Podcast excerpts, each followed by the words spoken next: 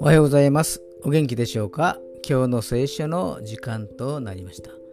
今日の聖書の箇所は旧約聖書ヨナ書3章実節でございます。ヨナ書3章の実節でございます。お読みいたします。